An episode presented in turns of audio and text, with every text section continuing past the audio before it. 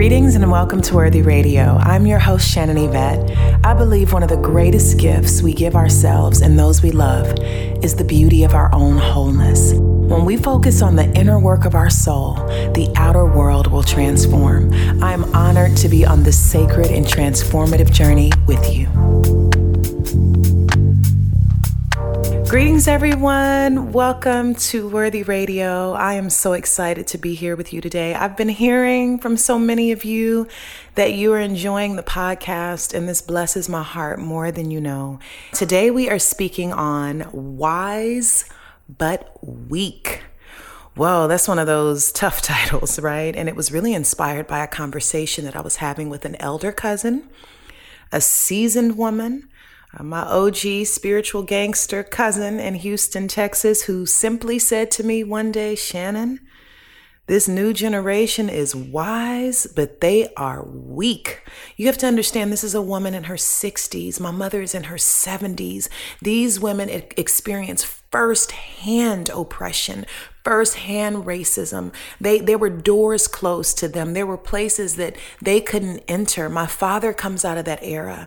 And so when I think about what they endured on a day-to-day basis, having to stand up and push and really fight to prove their worthiness, they laid the foundation for what we experience now as unlimited access and opportunity, the ability to sit and focus on our inner healing. And so it's so important that as we rise and remember, you know, who we are, that we continue on this journey of creativity, um, that we continue on this journey of consciousness and that we really continue on this journey of having a life that is a reflection of the price that was paid for us to be here, right? And so this is not entitlement. Nobody owes us anything. You know, sometimes I've had to sit with my children and I feel like I'm, you know, one of these these people telling the story sitting out on the porch of in my day we had to walk five miles and tow the wagon. You know, sometimes I feel like that with them because I'm like, oh my gosh, guys, like I had to go to the library. I had to have the librarian help me, uh, you know, with the index to look up the book that I needed. I had to sit there sometimes for hours searching for the right information, for the right resources. I'm like, you guys can literally click a button and it's here. And I, but I also feel like that could possibly rob this generation of the endurance that it takes in order to create a life that is not microwaved, that is not fast tracked, but that is developed through careful and conscious cultivating of the soul because anything with value increases over time. Anything that is worthy will be something that is see when you think about the word worthy it means worth it this is worth it. This is worth the fight. This is worth the endurance. This is worth some of the suffering that I'll go to to rise in my new beginning. This is this is worth some of the dark places of the soul that I'll need to uncover in order to set myself free from these grave clothes, from these limiting beliefs, from these insecurities, from this inferiority complex. This is worth it. This journey is worthwhile. You are worthwhile. You are worthy of enduring whatever it takes to get you through through to the other side. And I've never seen a good movie. Never, ever, ever. Think about your favorite movie. Think about the movie that inspires you the most. I guarantee you there was hell in the hallway. There was a messy middle, right? When one door closes, another opens, but there is hell in the hallway. And so I guarantee you in that movie that you may consider one of your favorite movies, that there was something that was transitioning in the life of the person who was the hero of the story. There was loss, there was doubt, there was a physical breaking. There was a relationship breaking. There was something that made you hold on to the edge of your seat and say, Are they going to come out? Well, God wants to give you a good story right? My story is not boring. Sit with me one afternoon. come, come now. Take a seat. Take a seat and listen to some of the things that I have been through and endured. There's a statement in the Christian church that says it's a good thing you don't look like what you've been through, right? It is a praise the Lord. I don't look like what I've been through because we have been through. We have been through such suffering that we don't even have the language for it. We've been through the kind of suffering where our tears have to communicate with God. Our tears have to communicate because the weight of what we're feeling or experiencing, we don't even know how to give language to it. Many of you have gone through seasons like that. Many of you have gone through dark nights of the soul. Many of you, you, of you have gone through seasons where you felt split off or separated from yourself and you had to fight to get back home to your sanity, to your soundness, to your sense of being. The out of suffering, Khalil Gibran says, out of suffering, the strongest souls with the most massive characters arise, right? Massive characters are seared with scars. So I don't want to walk around wounded. I don't want to walk around wounded and open and raw and tender and triggered. That means I'm not fully in my healing. However, I do want to walk around with the depth and the beauty and the significance that comes from my scars, that comes because I can sit with the greatest minds of all times and say, I've been through. You know, I think we live in an age of new age philosophy that once it, it really encourages people to beg for an easy life. And if you think about the great Bruce Lee, you know, he said, do not pray for an easy life Pray for the strength to endure a difficult one.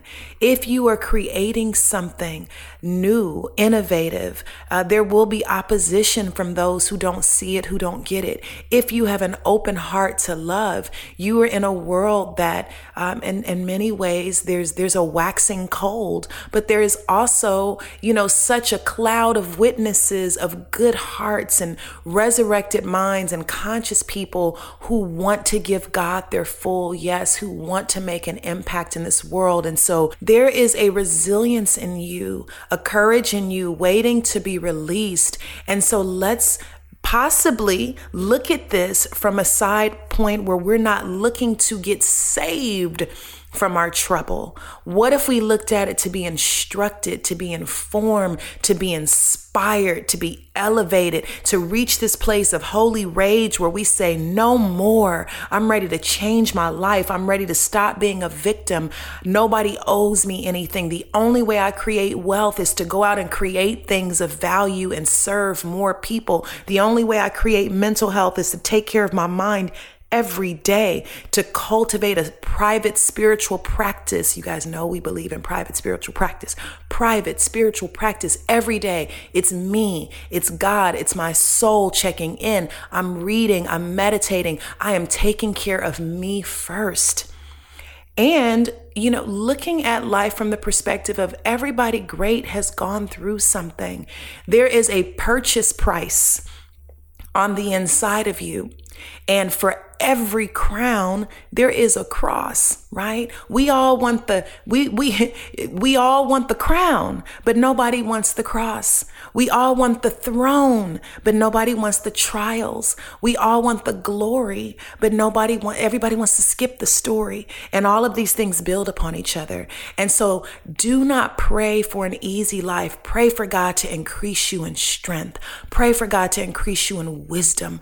Pray that God increases you in knowledge and revelation. We teach, you know, our some of our community increase in the gifts, increase in your power and in your equipping in the spirit realm and then bring that to the natural and check your thought life. Many of us don't even have the strength to control our own thoughts.